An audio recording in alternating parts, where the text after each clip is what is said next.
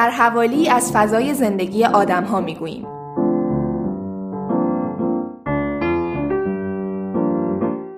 حوالی باشگاه و ورزشگاه را می شنویم.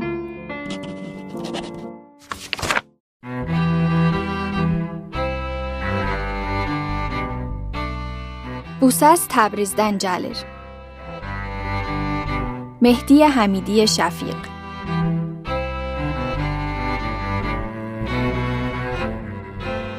با شمال داستان توپهای خاموش.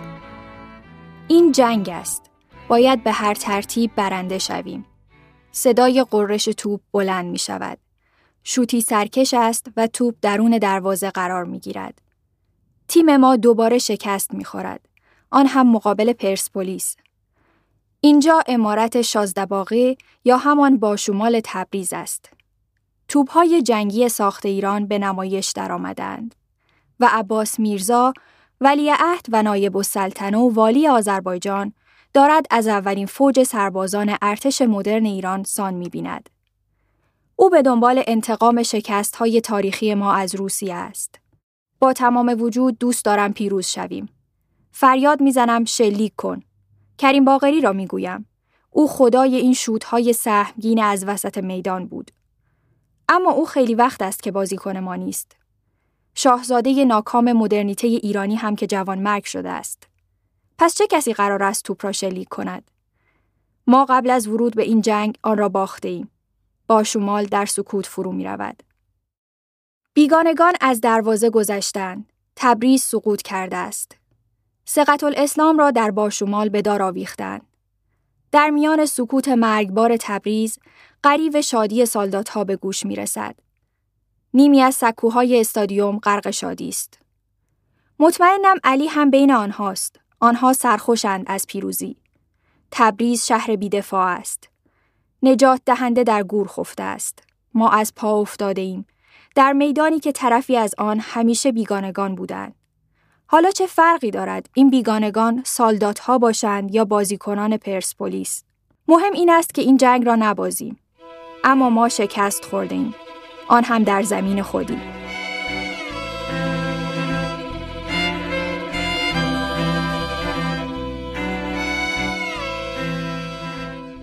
با شمال برای من یعنی صدای توپ و توپ برای من یعنی تاریخ مبارزه و مقاومت تبریز یعنی قررش توپهای سنگر مجاهدان تبریز در باشمال که امید را در دل مشروط خواهان ایران زنده ساخت. یعنی آخرین سنگر مقاومت تبریز در برابر حجوم ارتش تزار. استادیوم باشمال پس از تخریب امارت آن در دوره پهلوی در سال 1327 ایجاد شد تا روایت جدید توپ جانشین روایت توپهای قدیمی شود. پس از پیروزی انقلاب اسلامی هم نام استادیوم تختی شد تا شاید روایت توپهای قدیمی باشمال با تغییر نام برای همیشه فراموش شود. فرهنگ عامه مردم تبریز از این اسامی تاریخی به شکلی ناخودآگاه محافظت می کند و از این رو با شمال مثل بیشتر اماکن عمومی تبریز از قاعده دو اسم تبعیت می کند. یکی رسمی دولتی و دیگری غیر رسمی مردمی. تبریز در این زمینه هم زیر بار تحمیل اسامی نرفت. با شمال هیچ وقت در تبریز تختی خوانده نشد.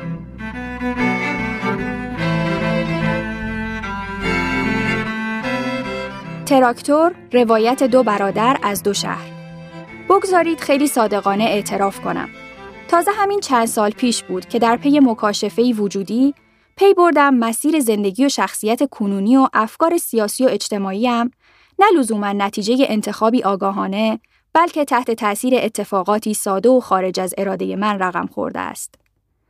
پدرم قبل از بازنشستگی افسر درجهدار نیروی انتظامی بود.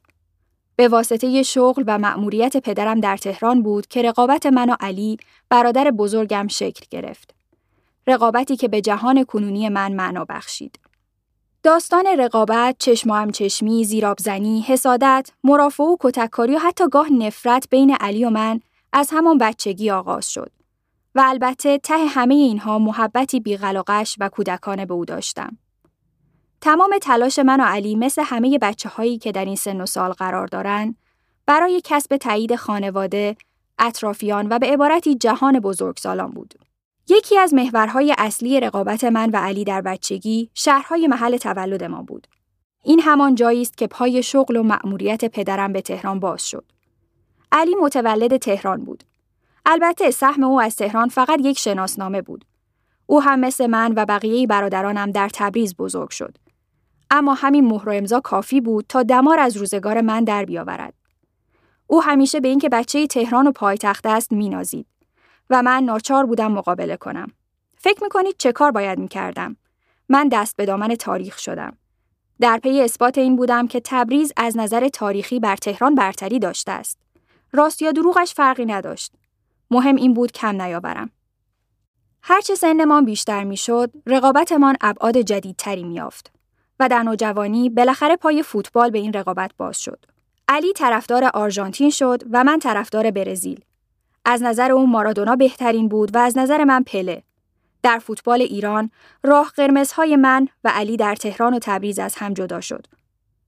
علی هوادار پرسپولیس شد و من تراکتور. این رقابت فوتبالی تقریبا به دشمنی تبدیل شد. من بیشتر از آنکه از برد تیم خودم خوشحال شوم، خواهان باخت تیم علی بودم تا کنایه و زخم زبانهای همیشگیش را جبران کنم. در این میان برادر بزرگ با هر شکست تیم مرا تحقیر می کرد. از دل این رقابت و حسادت که ریشه در یکی از اساتیر کهن بشر داشت، علاقه من به تیم تراکتور شکل گرفت.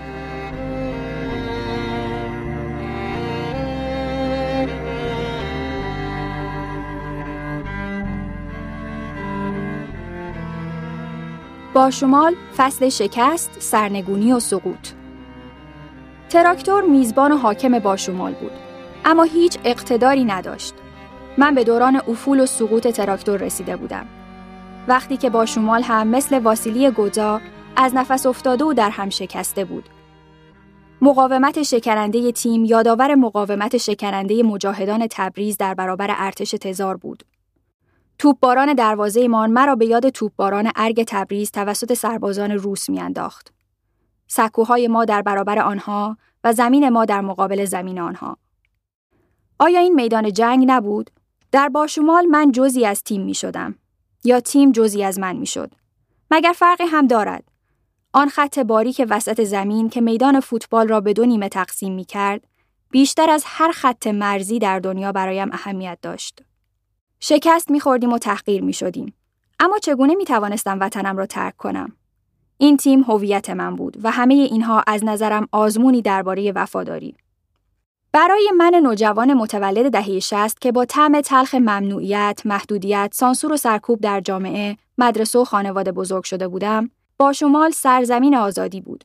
می توانستم عصبانی شوم، فریاد بکشم و فوش بدهم، بدون اینکه نگران تنبیه پدر و مادر و معلم و ناظم مدرسه باشم. تازه فهمیدم که برخلاف تبلیغات خانه، مدرسه و تلویزیون، بیشتر مردم وقتی عصبانی می‌شوند فحش می‌دهند و این اصلا چیز غریبی نیست. چه پنهان از شما که برای من هم لذت بخش بود. استادیوم یعنی تجربه حضور بیواسطه و اوریان در میان مردم با همه خوبی و بدیهایشان. البته نه همه مردم، بلکه مردان. خبری از سختگیری های معمول آن دوران خانه، مدرسه و جامعه نبود. همه خود خودشان بودند. بی توش و بدون سانسور. تجربه این فضا تحکم پوشالی آن نظام اخلاقی سفت و سخت دهه شست را در ذهن من شکست. اما در پس همه این تجربیات معنایی ارزشمند برای من وجود داشت. اینکه آنقدر بزرگ شدم که وارد جامعه شوم. البته جامعی واقعی نه آرمانی. اما استادیوم در دورانی که ما از هر گونه تفریح و دلخوشی محروم بودیم، برای من بهترین فرصت برای تجربه لحظاتی مفرح بود. این لحظات را لیدرهای قدیمی تراکتور رقم می زدن. از میان آنها بیشتر از همه یوسف توبان در ذهنم نقش بسته است.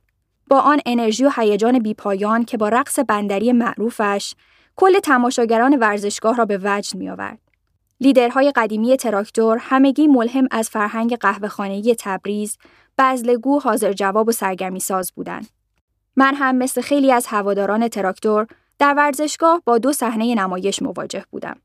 یکی مستطیل سبز که بازی بازیکنان تیم غالبا چنگی به دل نمی‌زد و دیگری بازی لیدرهای خوش‌ذوق در کسوت stand-up comedian های حرفه‌ای روی سکو. نتیجه شادی من زیاد طول نکشید. تراکتور در اولین دوره برگزاری لیگ برتر به لیگ یک سقوط کرد و این فصل نهایی شکست، سرنگونی و سقوط باشمال تبریز بود.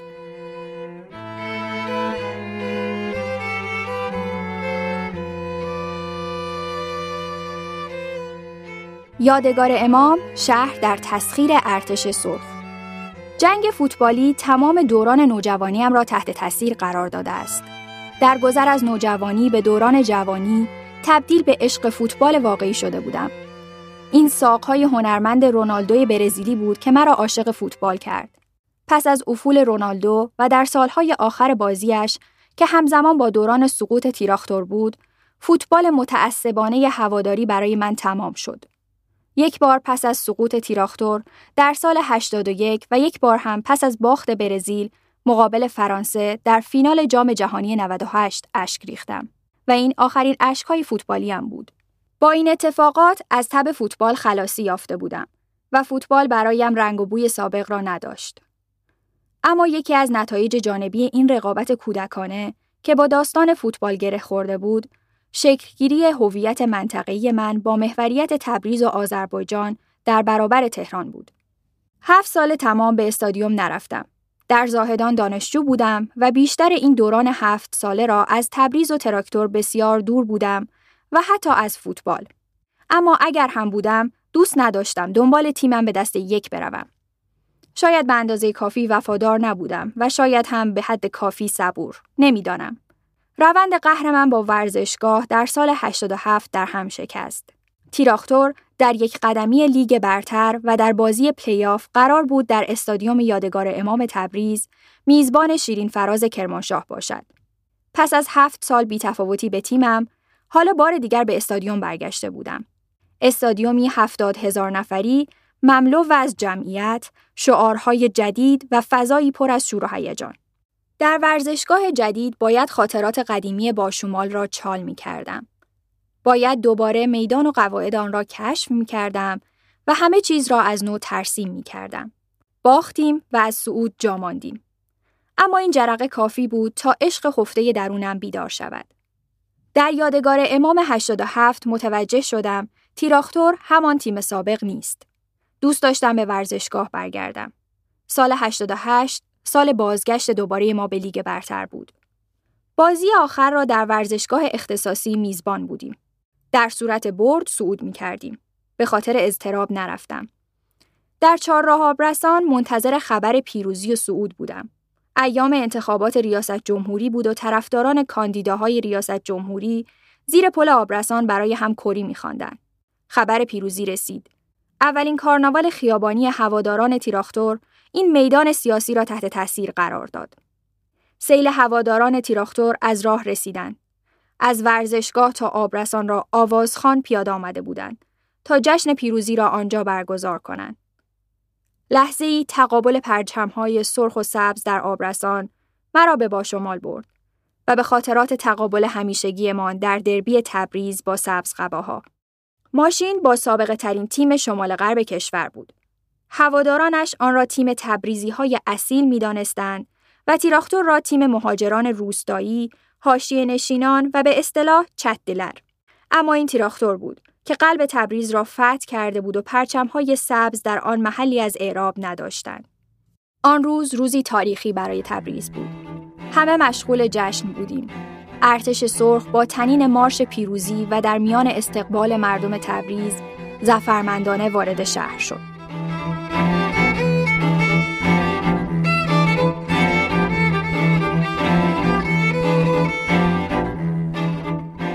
تیراختور ظهور تیمی فراتر از باشگاه در بازگشت دوباره تیراختور به لیگ برتر من جوانی 26 ساله بودم و طی دوران غیبت این تیم ماجراجویی های زیادی در زندگیم داشتم. رقابت و حسادتی که با علی داشتم به نظرم بچگانه و بیمعنی می رسید. از محدودیت های دوران بچگی خلاص شده بودم و استقلال و آزادی عمل زیادی در زندگی فردیم داشتم. زندگیم معناهای جدیدی یافته بود. دیگر فوتبال تنها عامل هویت بخش زندگیم نبود و استادیوم تنها جایی نبود که می توانستم همه این احساسات را تجربه کنم. شخصیت عشق فوتبالی هم, هم تا حد زیادی تعدیل شده بود. تراکتور باشمال نه در زمین برای من هوادار جذابیت آنچنانی داشت و نه در سکو. این تیم از نقطه نظر فوتبالی هیچ افتخاری نداشت. دو نایب قهرمانی در جام حذفی ایران، یک قهرمانی جام میلز هندوستان و یک مقام سوم در لیگ آزادگان. بازیکنان شاخص تیم هم پس از کوچ به تهران تبدیل شده بودند به ستاره های محبوب سرخابی های پایتخت. سکوهایمان هم که مزیت خاصی نداشت. دودورو دورو تیراختور هر نوار کرنر دوار اینها اصلی ترین شعارهای ترکی در باشمال بود که چنگی به دل نمی‌زد و بقیه شعارهایمان هم کپی دست چندم از شعارهای هواداران سرخابی بود. اما تیراختور یادگار امام فرق می کرد. ویژگی منحصر به فردی به آن اضافه شده بود. هویت. این عنصر به تیراختور شکل جدیدی از جذابیت می بخشید. جذابیتی برگرفته از سکوهای خروشان یادگار امام. همین برایم کافی بود تا برگردم. از تیراختور مدل جدید دو روایت موجود است. یکی روایت رسمی و دولتی، دیگری روایت غیر رسمی و مردمی.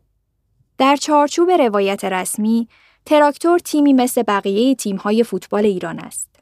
اما روایت دوم به تمایز تیراختور با تیم‌های دیگر ایران اصرار داشت. مثل همیشه جدال رسمی و غیر رسمی با اسامی گره خورده بود و این بار با این خی ناقابل. جدال آنها در میدان هویت است، نه در زمین فوتبال.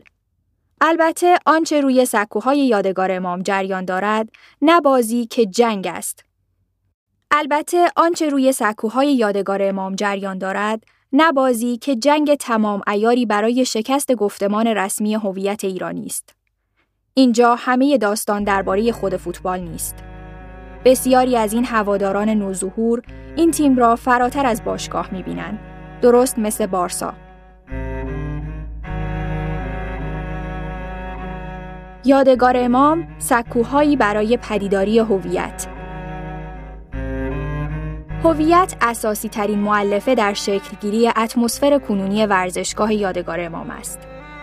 من در یادگار امام برای اولین بار میزبانی را تجربه کردم.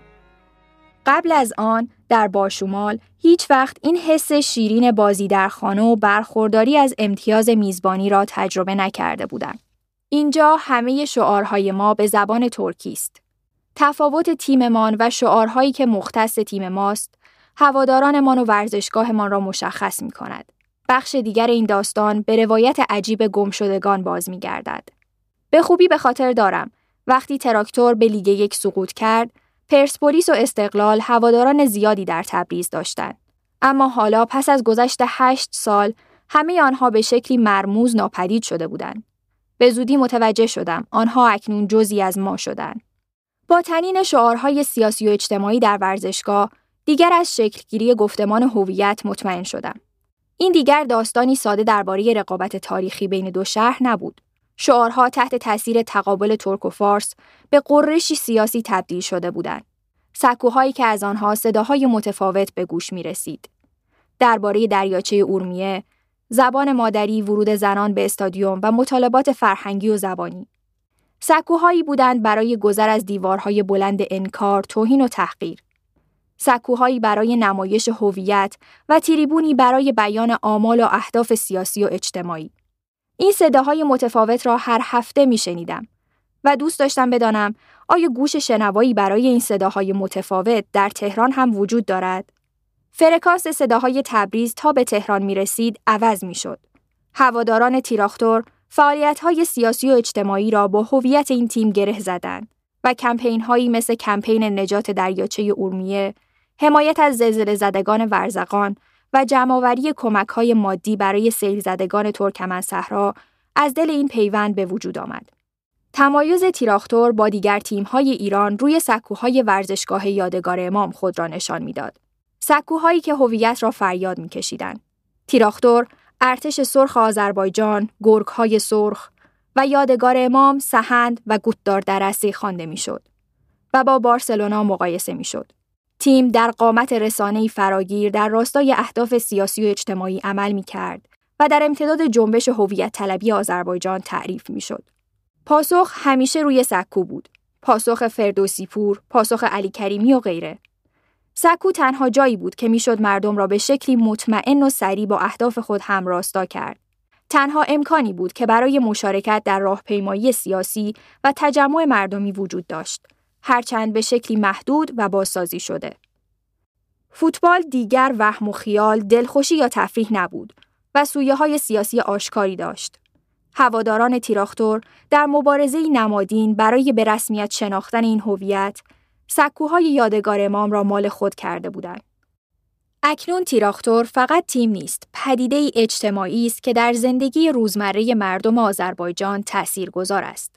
نماد هویت و فرهنگ و البته نماد ملیگرایی. در بازی های تهران با ارتش پرشورهای تیراختور یا همان تیتی تیتی های معروف به تهران رسیدم. ستارخان پیش از ما به تهران رسیده بود. به دیدار سردار ملی در شابدالعظیم رفتیم. از ما خواست تهران را دوباره فتح کنیم. در ورزشگاه آزادی ما باز در خانه بودیم و احساس میزبان بودن داشتیم. بیشتر از سرخابی های تخت هوادار داشتیم. غرور و افتخار روی سکوهای ورزشگاه آزادی موج می‌زد. اگر در یادگار امام قدرت ما را نشان دادیم، در آزادی آن را به کل ایران ثابت کردیم. این بار گمشدگان اصلی یعنی ترک های مهاجر تهران میان سکوهای قرمز آذربایجان به دنبال بازیابی هویتشان بودند. سوار بر تیراختور پیش به سوی هویت. کسی حق توهین و تخریب آنها را نداشت. قدرتی بزرگ پشت هویت آنها وجود داشت که به آنها اعتماد به نفس و خود باوری می‌داد. اینجا خانه آنها بود و به واسطه قدرت سکو می توانستند بدون لکنت هویتشان را فریاد بزنند. اما من سوای همه اینها به فکر انتقام هم بودم. انتقام شکست های تاریخی باشمال. ما بردیم. فتح تهران با موفقیت انجام شد. ارتش سرخ ما سرخوش از این پیروزی به تبریز بازگشت. فوتبال زبانی مشترک است. بازی های تیراختور در یادگار امام کارناوالی از همبستگی بود. پلاکارت هایی از شهرهای مختلف آذربایجان میان تشویق تماشاگران به نمایش در می آمدن.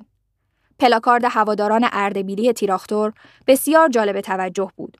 فوتبال یخ اختلافات قدیمی دو شهر را هم آب کرده بود. از سوی دیگر فوتبال به مرزبندی گروه های انسانی با هویت خاص دامن می‌زند. تهران شروع توهین های قومی و نژادی بود و این نشان از نپذیرفتن دیگری داشت. نمی‌توان با میکروفون های خاموش روی این افکار و رفتارهای نجات پرستانه و دیگر ستیزانه سرپوش گذاشت. اما چرا در این مسائل همیشه طرف پایتخت نشین برحق بود؟ چرا صدا و سیما، فدراسیون فوتبال، برنامه 90 و حتی روزنامه های سراسری حرفشان یکی بود؟ پس چه کسی باید از ما حرف می‌زد؟ این بیعدالتی داستانی است تکراری از دیگری سازی در تهران که به غیریت سازی در تبریز منجر می شود و سکوهایی مملو و از عشق را آکنده از نفرت می کند.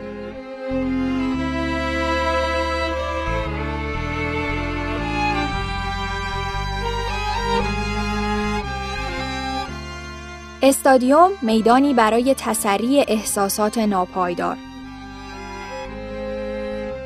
می‌گویند فوتبال در جهان کنونی امری تسلی بخش است.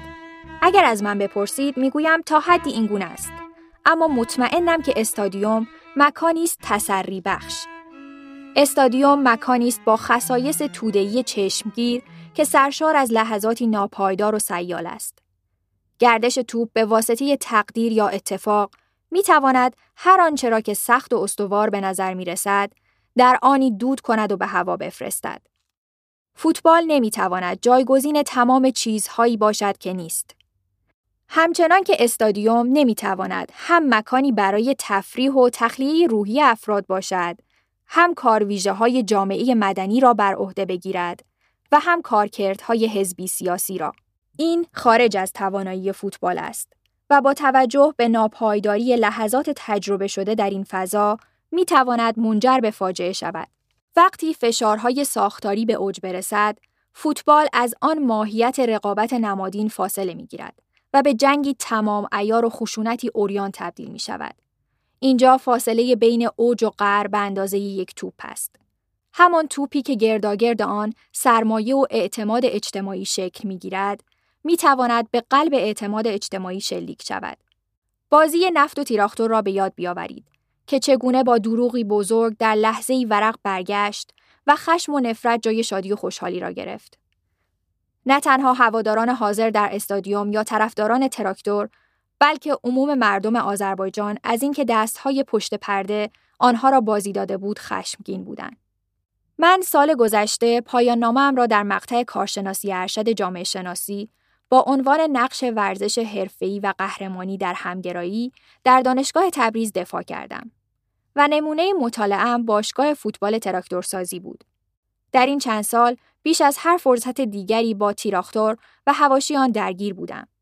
در پایان نامه دنبال آن بودم که نشان دهم چگونه هویت‌های متعارض از سکوهای ورزشگاه یادگار امام سر برآوردند و روی سکوهای یادگار امام هم داستان پیچیده ای از رقابت و همکاری جریان دارد. برای برخی از این هواداران این تیم صرفا رسانه است و برای برخی دیگر هم ارتش و برای بعضی هایشان کماکان تیم فوتبال.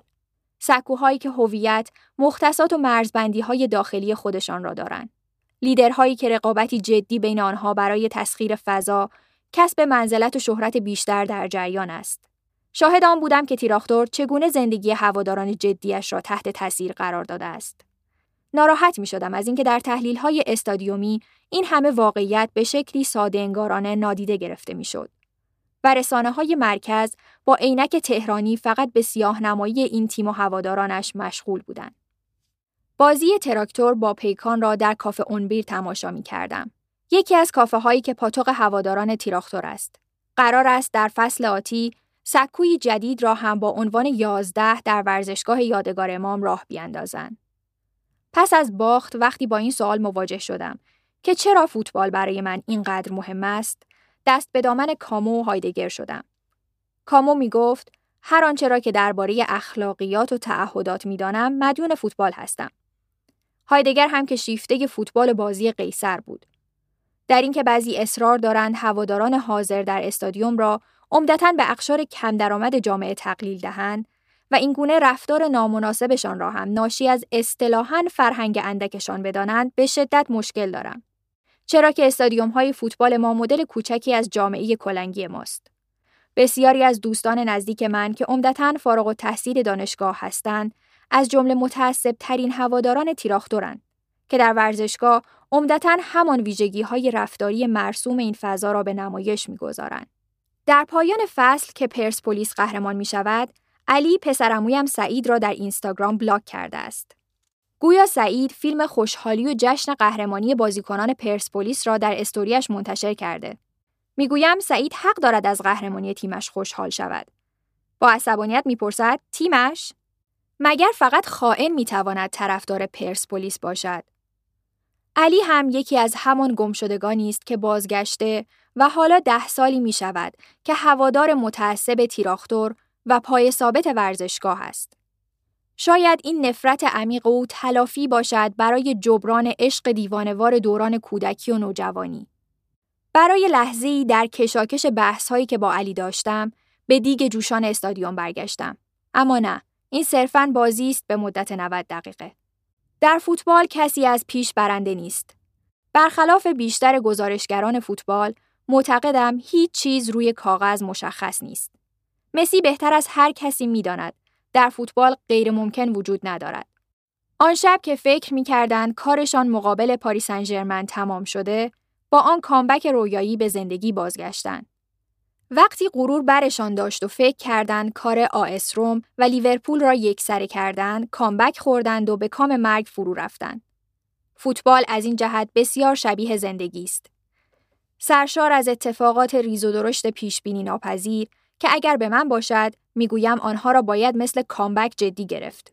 در واقع آدمهایی که زیاد اهل حساب و کتابند و زندگیشان مبتنی بر منطق و اراده است، معمولا با فوتبال سر سازگاری ندارند. چرا که اتفاقی ساده مثل توپی که گل می شود می تواند ارادهگرایی مبتکرانهشان را به تمامی زیر سوال ببرد. معابد فوتبال آخرین جاهایی در جهان مدرن است که در آن معجزه رقم می خورد.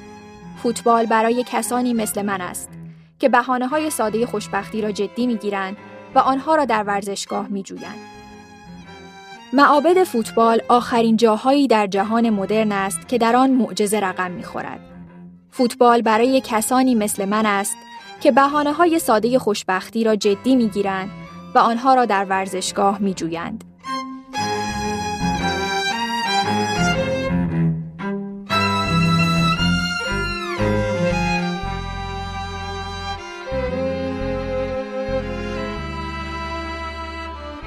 حوالی ما و فضای اطرافمان. تابستان 98